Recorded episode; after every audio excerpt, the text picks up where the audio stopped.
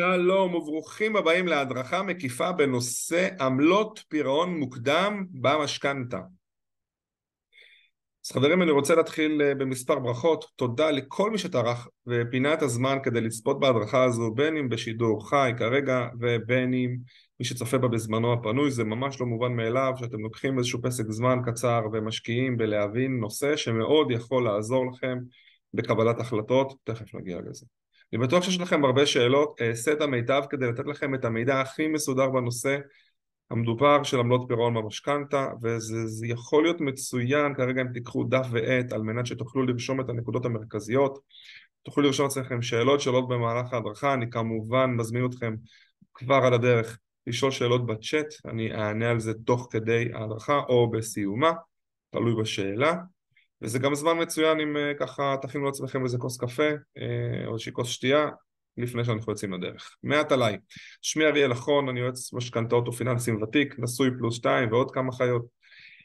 חבר התאחדות יועצי המשכנתאות, יש לי נוכחות גדולה מאוד ברשתות לרבות ההדרכה הזו ועוד הדרכות רבות נוספות, מוזמנים כמובן אה, להיכנס לרשתות וללמוד המון על המשכנתאות. אה, בעברי, בוגר תארים ראשון ושני באוניברסיטה, תשע שנים בצבא, עסקתי בהייטק, ניהלתי פרויקטים, ניתחתי מערכות מידע. תפקיד אחרון היה בבנק דיסקונט לפני מספר שנים, למספר שנים. הייעוד שלנו, חברים, לעזור לכמה שיותר משקי בית בישראל לקבל את המימון המתאים והזול ביותר עבור העסקה המשמעותית ביותר בחייהם, ומבחינתי כרגע, עצם ההתעסקות בסוגיית עמלת הפירעון המוקדם, זה אומר שאתם נמצאים בתוך עסקה שאתם צריכים לקבל בה החלטות חשובות ופה אנחנו רוצים לעזור לכם, להבין בדיוק מה צריך לעשות. הערכים שמובילים אותנו, הופכים את החיים של הלקוחות שלנו לטובים יותר, מצוינות, מתן המענה המתאים ביותר לצורכי הלקוח, מחויבות לתהליך, מקצוענות ושירות יוצא דופן. על מה נשוחח היום? חברים, יש לנו מספר נושאים לא מבוטל, זה נשמע כאילו עמלת הפירעון המוקדם זה משהו קטן, אבל שימו לב שמדובר בעצם במשהו יחסית אה, קצת יותר גדול, שכדאי להבין אותו, כדי לקבל בו החלטות נכונות, מוזמנים לזכור בעיניים, לקרוא, אני כמובן אתייחס לכל הנקודות האלה במהלך ההדרכה. זה הזמן לסיים להתארגן כי אנחנו מתחילים לצלול חברים. אז לפני הכל, תכנון המהלך, כמו בכל עסקה, כמו בכל הדרכה, תמיד אני מתחיל בלתכנן את המהלך. מדוע? משום שזהו שלב שהוא קריטי, הוא ישפיע על היכולת שלנו להצליח כנדרש במהלך. שימו לב שאני כותב את המילה כנדרש. אפשר תמיד להצליח, השאלה אם מצליחים כמו שצריך. כאן אנחנו נבין את גבולות האירוע של הפירעון המוקדם, כך שיניב לכם את הרווח הטוב ביותר עבורכם, ובטח שלא עבור הבנק, ואני מדגיש הרווח הנכון ביותר עבורכם, ולא עבור מישהו אחר. תכף תבינו את העומק של המילה הזאת, של המשפט הזה. בואו נתחיל חברים בשאלת השאלות. מה זה עמלות פירעון מוקדם? ושימו לב למשהו חשוב, אני כותב פה עמלות פירעון מוקדם ולא עמלת פירעון מוקדם, זו לא טעות, עמלות פירעון מוקדם זה איזשהו סט מסוים של עמלות שאנחנו יכולים בצורה כזו ואחרת לשלם לבנקים למשכנתאות או בכלל. אה, כשאנחנו באים לעשות איזשהו, איזושהי נגיעה במשכנתה, תכף נגיע לזה. אה, אנחנו נתייחס בעיקר רוב המצגת לעמלה שאנחנו מכירים כעמלת הפירעון המוקדם, קנס משכנתה, עמלת היוון, יש לזה כל מיני שמות. העמלה הגדולה, הזאת שכולם נורא נורא נורא מפחדים ממנה, אז על זה אנחנו נדבר כרגע אז מה זה בעצם? מדובר במצב שבו אנו רוצים לפרוע או לשנות באופן מלא או חלקי חלק מהמשכנתה או את כולה. מסלול שלם, חלק ממסלול או את כל המשכנתה. העמלה הזו חלה כאשר יש פער בריבית שיש לי כיום במשכנתה, במסלול המדובר, שימו לב שאין עמלה לכל המשכנתה, יש עמלה שיכולה להיות לחלק מהמסלולים. היא מצטברת בסופו של דבר לעמלת פירעון מוקדם גדולה, אוקיי? אז כשיש פער בריבית שיש לי כיום במשכנתה אל מול הריבית הממוצעת שהבנק מחשב לאותו מסלול ביום הפירעון או המחזור, גם פה שימו לב לדגש, אבל במצב שבו הבנק מפסיד, כלומר הריבית כיום נמוכה יותר מאשר יש במשכנתה שלי. דוגמה, נניח שיש לי ריבית קבועה לא צמודה, מסלול בריבית קבועה לא צמודה בשיעור ריבית של 4.5%, לקחתי את זה כשהריבית היו קצת גבוהות ונניח שבנקודת הייחוס, לצורך העניין אני רוצה לפרוע או למחזר את המסלול הזה, לפרוע חלקית, לפרוע מלא או למחזר את המסלול הזה, נניח שהריבית הממוצעת שהמחשב של המט מחשב לפי עוגן מסודר שנקבע אה, מראש, נגיד היא שלושה וחצי אחוזים, אז על הפער הזה, אוקיי? לצורך העניין של אחוז אחד על הדבר הזה, על ההפרש הזה, היות ומדובר בריביות בעיקר שהן קבועות, אבל גם בריביות במסלולים אחרים, על הדבר הזה אני אצטרך לשלם את עמלת הפירעון. על הפער הזה, אוקיי, יש איזושהי מכפלה שתכף נגיע אליה. אז במצב שבו הבנק מפסיד, כלומר, הבנק מכר לי כסף ב-4.5% והיום הבנק יכול למכור את זה לצד ג' ב-3.5%. אז הוא כביכול, אני כביכול נגסתי לו ברווח, היות ומדובר במסלול שהרווח שלו היה אמור להיות צפוי מראש. אז בעצם הבנק מוכר את הכסף היקר יותר שיש לנו כרגע במשכנתה למישהו אחר במחיר יותר זול ומכאן נובעת העמלה. זה בגדול כל התורה, זו כל התורה על רגל אחת. באיזה, באילו מצבים העמלה הזאת יכולה לקרות? אז יש מספר מצבים. מצב ראשון זה פירעון חלקי. אנחנו מעוניינים להזרים כספים למשכנתה. קיבלנו כספים, כרגע לא משנה מה מקור הכספים, קרן השתלמות, פיצויים, ירושה, השתחררה איזושהי קרן, לא משנה. זכינו בהגרלה, ואני רוצה לפרוע איזשהו פירעון חלקי של המשכנתה. שימו לב עוד פעם, אני מדגיש, זה לא רלוונטי לכל המסלולים, זה כמובן פר מסלול במסלול. יכול להיות שאנחנו רוצים בכלל לסגור את המשכנתה, לפרוע את כולה. למשל, מכרנו את הנכס, למשל, שוב, יש לנו כספים, החלטנו שאנחנו רוצים לפרוע את המשכנתה, לא רוצים יותר משכנתה. למשל, אמ, אנחנו רוצים לבצע מחזור של המשכנתה בצורה מלאה או חלקית, מבלי לגעת ביתרת הסכום שנותרה לסילוק. בשני המצבים הראשונים דיברתי על זה שאנחנו רוצים להזרים כספים בצורה כזו ואחרת, בין אם זה איזשהו פירעון חלקי ובין אם זה פירעון מלא, לא משנה מה הסיבה. יכול להיות שפה פרעתי את המשכנתה, אוקיי? אה, ולקחתי משכנתה על נכס אחר. אז פה זה דומה, והוא משלב בעצם את שני המצבים. אנחנו רוצים לבצע מחזור של המשכנתה או בצורה מלאה או בצורה חלקית, אבל הפעם מבלי להזרים כספים בצורה ישירה או עקיפה למשכנתה, אלא להשאיר את היתרה שנותרה לתשלום. המחזור הזה יכול להיות פנימי בתוך הבנק ויכול להיות גם מחזור חיצוני, נניח שקיבלתי בבנק ב' הצעה טובה יותר במשוקלל ולכן החלטתי לפרוע את המשכנתה בבנק א', בבנק הנוכחי ואני רוצה לעבור לבנק השני.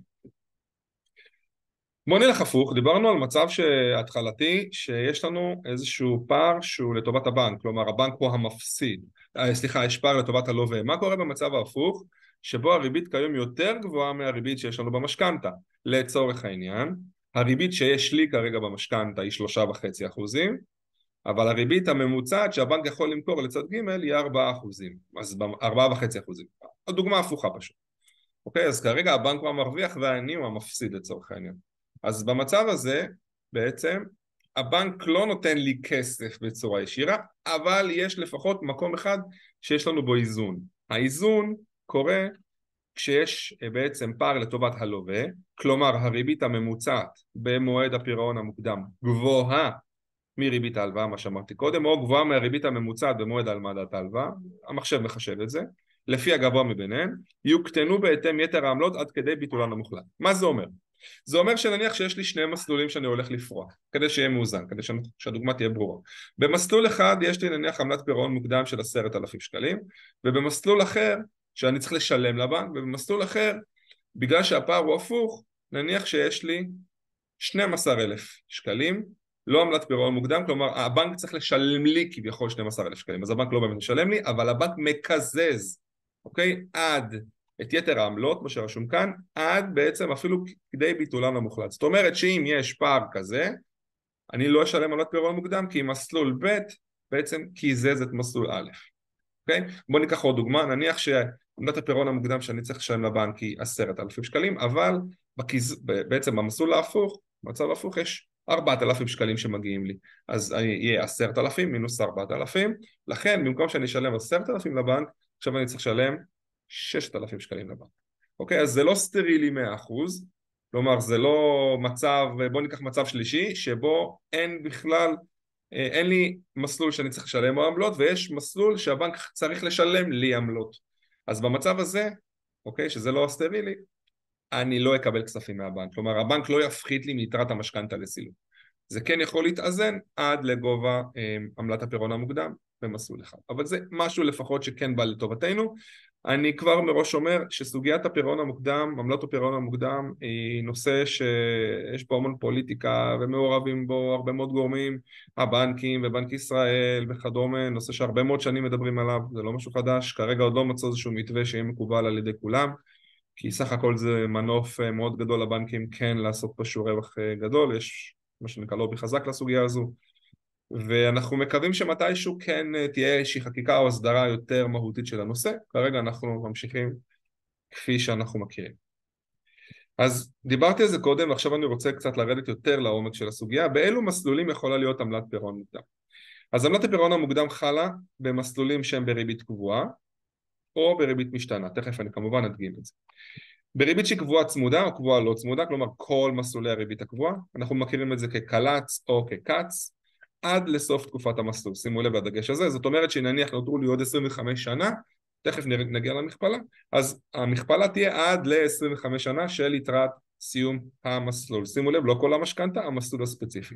מסלולים שהם בריבית משתנה, אוקיי? שהם צמודה או לא צמודה, אנחנו מכירים את זה מץ או מלץ. אז מסלולים שהם בריבית משתנה, לתקופה שהם מעל שנה, אוקיי? אז עד למועד שינוי הריבית הקרוב. ברוב המשכנתאות היום נהוג שמסלול שינוי הריבית הוא חמש שנים, אבל יש כבר פתרונות יותר קצרים, גם שלוש שנים, יש גם יותר גדולים, חמש שנים, שבע שנים, ויש אפילו דברים יותר קטנים. אז כל עוד זה מעל לשנה, אוקיי?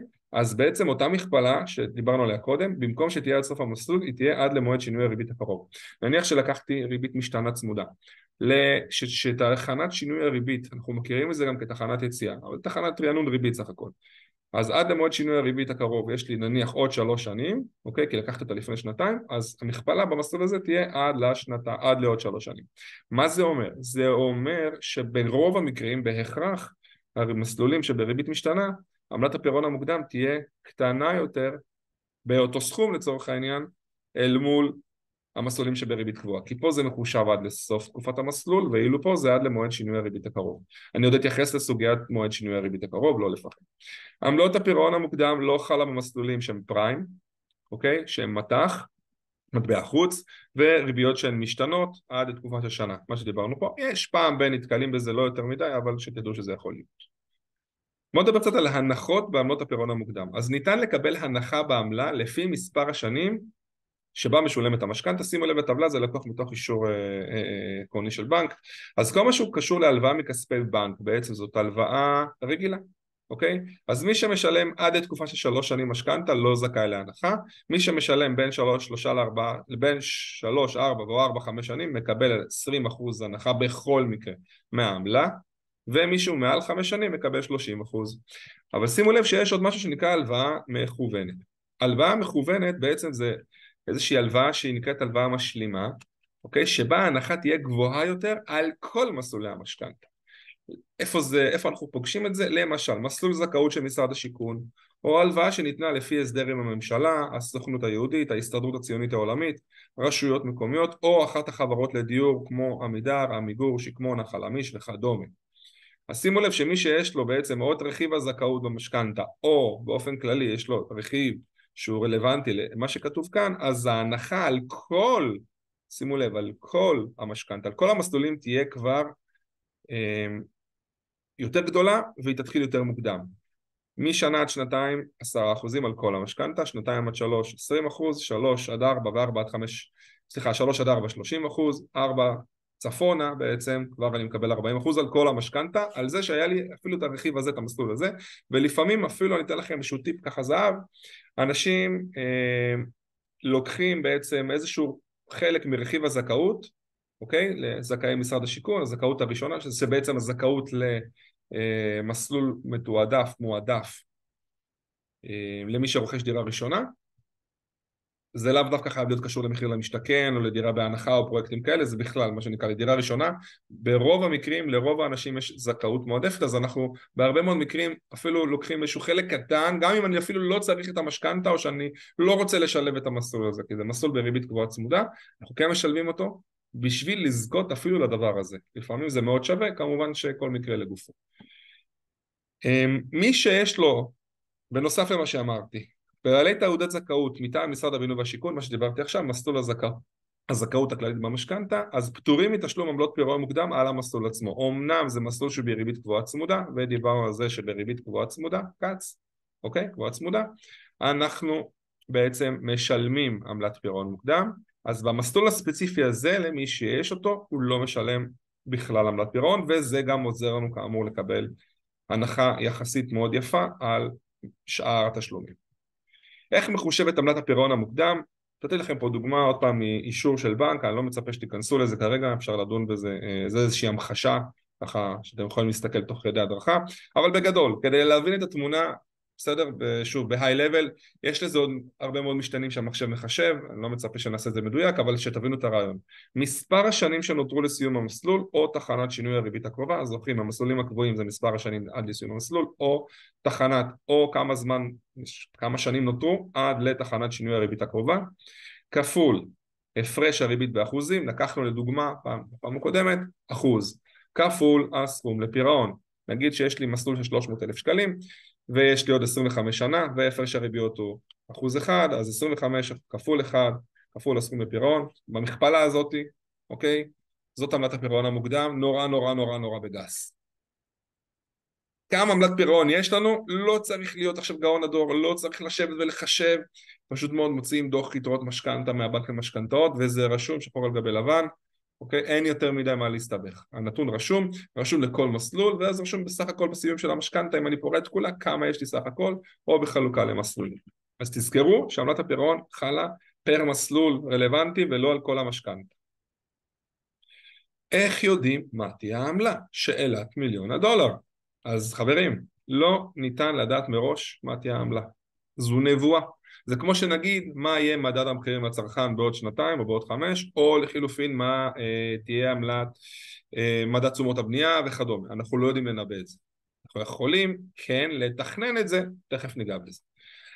עוד סוגיה סופר חשובה שהיא כן גורם שהוא משפיע ואני נתקל בו המון זה שזה אומר שהעמלה אינה משולמת במזומן אני אומר אלא היא מתווספת ליתרת ההלוואה מה זה אומר חברים? זה אומר אנשים נורא מפחדים מזה ואני תכף אתייחס לזה מעמלת הפירעון המוקדם אבל שימו לב שאם יש משהו לפחות שאני יכול קצת להקל בחשיבה בתפיסה של עמלת הפירעון המוקדם זה שאני לא צריך להוציא אותה עכשיו מכיסי נגיד שיש לי 15,000 שקלים עמלת פירעון מוקדם. אני לא צריך עכשיו להביא מהבית 15,000 שקלים זה מתווסף ליתרת ההלוואה לקרן שנוטה לי סילוק אוקיי? זאת אומרת שנגיד שיש לי 600 אלף שקלים יתרת משכנתה לסילוק, אז ועמלת פירעון של 15, אז כשאני ארצה לפרוע נגיד את כל המשכנתה זה 615, או את המסלול, שוב, כמו שאמרנו קודם, באופן חלקי למסלול הספציפי.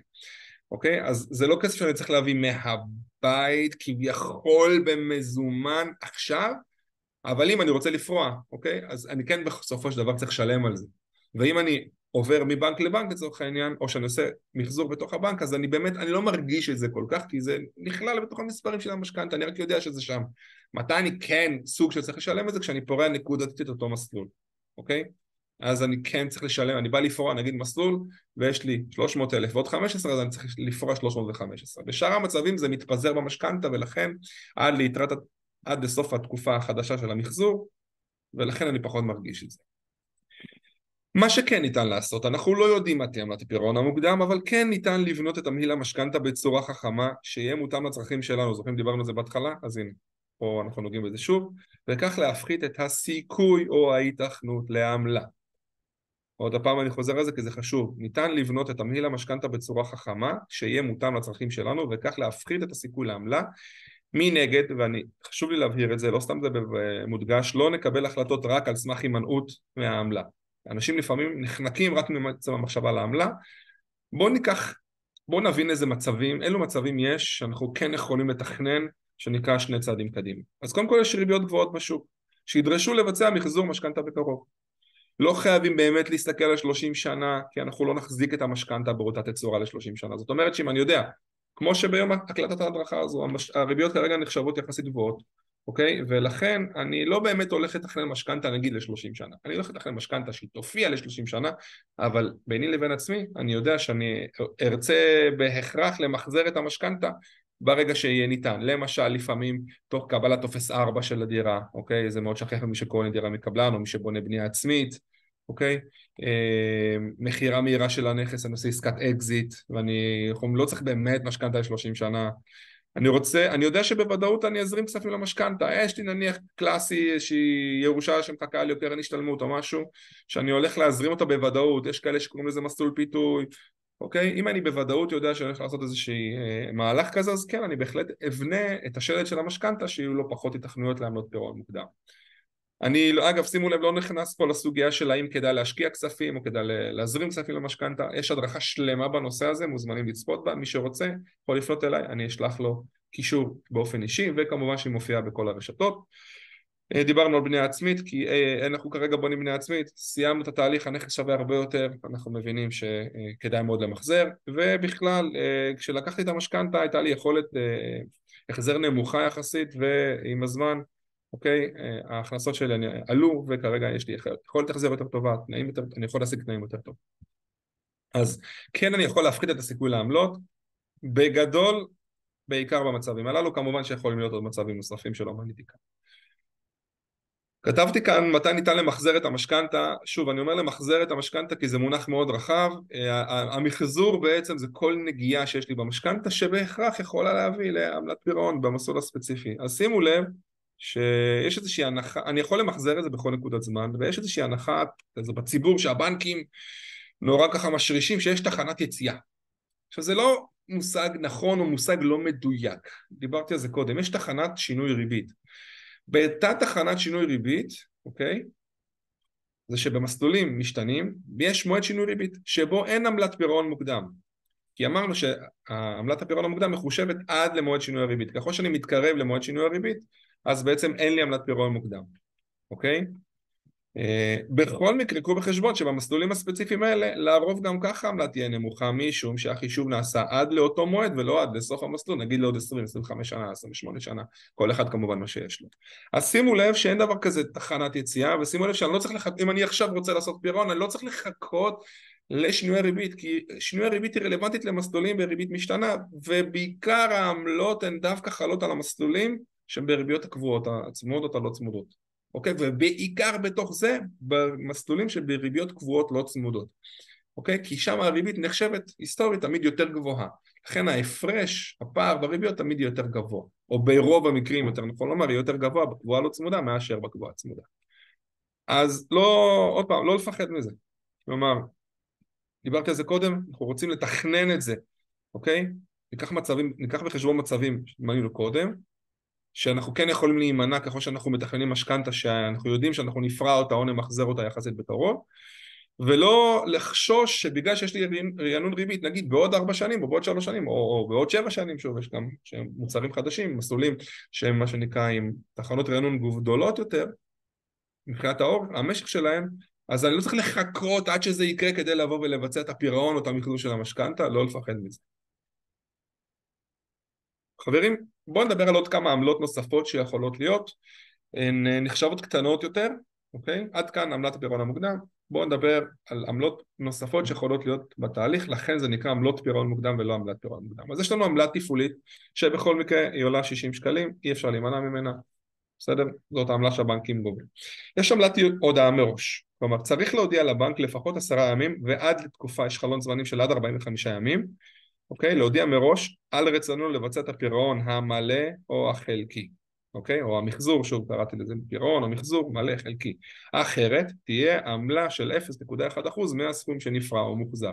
זאת אומרת שאם עכשיו יש לי כסף, נגיד אותם 300 אלף שקלים, אני רוצה לפרוע אותם עכשיו, אני לא רוצה סתם לשלם 0.1% אוקיי, אה, מהסכום שאני פורע, אלא אם אני מודיע לפחות עשרה ימים מראש בחלון זמנים של 45 ימים. יש כאלה שיגידו שמע זה 300-400 שקל עזוב אותי תן לי עכשיו להיפטר מזה. בסדר זה לשיקולכם. אנחנו כמובן חרדים לכסף שלכם ולכן אני רוצה לומר מי שרוצה להימנע מזה אז תדעו שיש עמלת הודעה מראש. עשרה ימים זו הנורמה. עוד עמלות נוספות שנקראת עמל, עמלת מדד ממוצע שזה רלוונטי למסלולים שהם צמודי מדד חברים. אוקיי? אמ, שזה אה, מסלול שנפרע לפני החמישה עשר לחודש, בין הראשון לחמישה עשר לחודש, הבנק לא יקבל את המדד על אותו חלק יחסי של החודש ולכן תהיה עמלה נוספת על חצי חודש מדד לפי איזשהו ממוצע שהבנק מחשב שהוא באופן אוטומטי. זאת אומרת שאם אני רוצה לבצע את הפירעון עד החמש עשרה לחודש, אוקיי? אז אני אספוג איזושהי עמלת מדד ממוצעת נוספת משום ש... המדדים, מדד המחירים לצרכן מפורסם ב-15 לחודש ולכן באותו נקודת זמן הבנק מכיל את המדד אוקיי? ואז יש לי את כל החודש הבא את ה-15 ימים הנוספים בעצם אז שימו לב שאם אני פורע את המשכנתה לפני ה-15 לחודש אני אספוג איזושהי עמלה קטנה אוקיי? על, מה שנקרא על חצי חודש מדד. מסלול שנפרע לאחר ה-15 לחודש, בין ה-16 ל-31, אז במצב הזה אין עמלה, משום שהמדד כבר נספג בחודש שהיה, אוקיי? בעכשיו, עד ה-15 ספגתי את, ב-15 ספגתי את המדד, ולכן אני לא ספג שוב מדד, שזה עד ה-31 לחודש. טיפ קטן בהקשר הזה. במידה וצופים שהמדד יהיה גבוה בחודש הבא, מומלץ לבצע את ההחזר לפני ה-15 לחודש, כי אני לא רוצה לספוג מדד על אותו מסלול אם אני צופה, בהנחה ואני יכול, שהמדד יהיה גבוה. אבל במידה וצופים שהמדד יהיה נמוך או שלילי, אז מומלץ לבצע את ההחזר, אוקיי? לאחר ה-15 לחודש. מכיוון שאני סופג מדד בעצם, אני יודע שהמדד יהיה נמוך, אז ישפיע עליי פחות מאשר לספוג מדד אחורה ממוצע.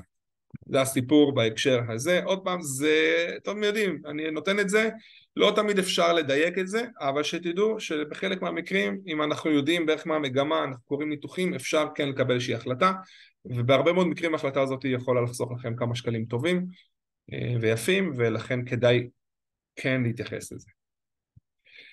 עמלת הפרשי שער. אז זו עמלה שנגבית רק בהלוואות הצמודות למטבע חוץ או הלוואות המתנהלות במטבע חוץ היום פחות שכיח לראות את ההלוואות האלה אבל כן יש פעם בין נתקלים בהלוואה כזאת ויש גם הלוואות היסטוריות. אז במקרה הזה סכום העמלה מחושב בהתאם לגובה ההפרש שבין שער מטבע חוץ ביום הפירעון המוקדם לבין שער מטבע חוץ שהיה יומיים לאחר, שיהיה יומיים לאחר הפירעון המוקדם איך ניתן להימנע מעמלה, מתשלום עמלה זו? אם תינתן לבנק הודעה של שני ימי עסקים לפחות לפני ביצוע הפירעון שימו לב, יום עסקים הינו כל יום בו מתבצע מסחר במטבע חוץ בארץ או בחו"ל, זה לא לאו דווקא יום עסקים שלנו. למשל אצלנו יום ראשון זה יום עסקים, אבל בחו"ל יום ראשון זה לא יום עסקים. אז, או שבת, לצורך העניין שזה כמו שישי, קחו את זה בחשבון.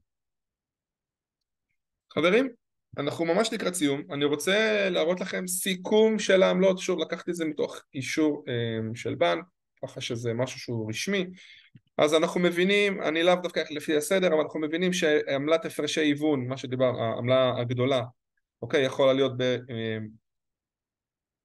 במסלולים אה, שבריביות צמודות, בין אם זה קבועה צמודה, אוקיי, אה, ובין אם זה קבועה לא צמודה, ואם זה בריביות משתנות, אוקיי, משתנות צמודות או משתנות לא צמודות, אם הפירעון אינו ביום שינוי הריבית, כלומר כל מה שהוא עד שינוי הריבית אנחנו נספוג עמלה יותר קטנה ובמסלולים הקבועים נספוג עמלה גדולה יותר. עמלה תפעולית אנחנו נספוג, סליחה, אה, בריביות למשל של פריים או מטח, דברים כאלה, אין לנו אה, אה, עמלת פירעון מוקדם. עמלות תפעולית של 60 שקלים יש לנו בכל מקרה, עמלת מתן, אי מתן הודעה מוקדמת לעשרה ימים יש לנו בכל מקרה, אז כמו שאמרנו קודם צריך להודיע מראש, ועמלת מדד ממוצע רק ב... ריב, מסלולים שהם בריבית צמודה, אם זה קבועה צמודה או אם זה משתנה צמודה, אוקיי? לצורך העניין. אני רוצה לסכם ולומר למה לא לפחד מעמלת הפירעון המוקדם.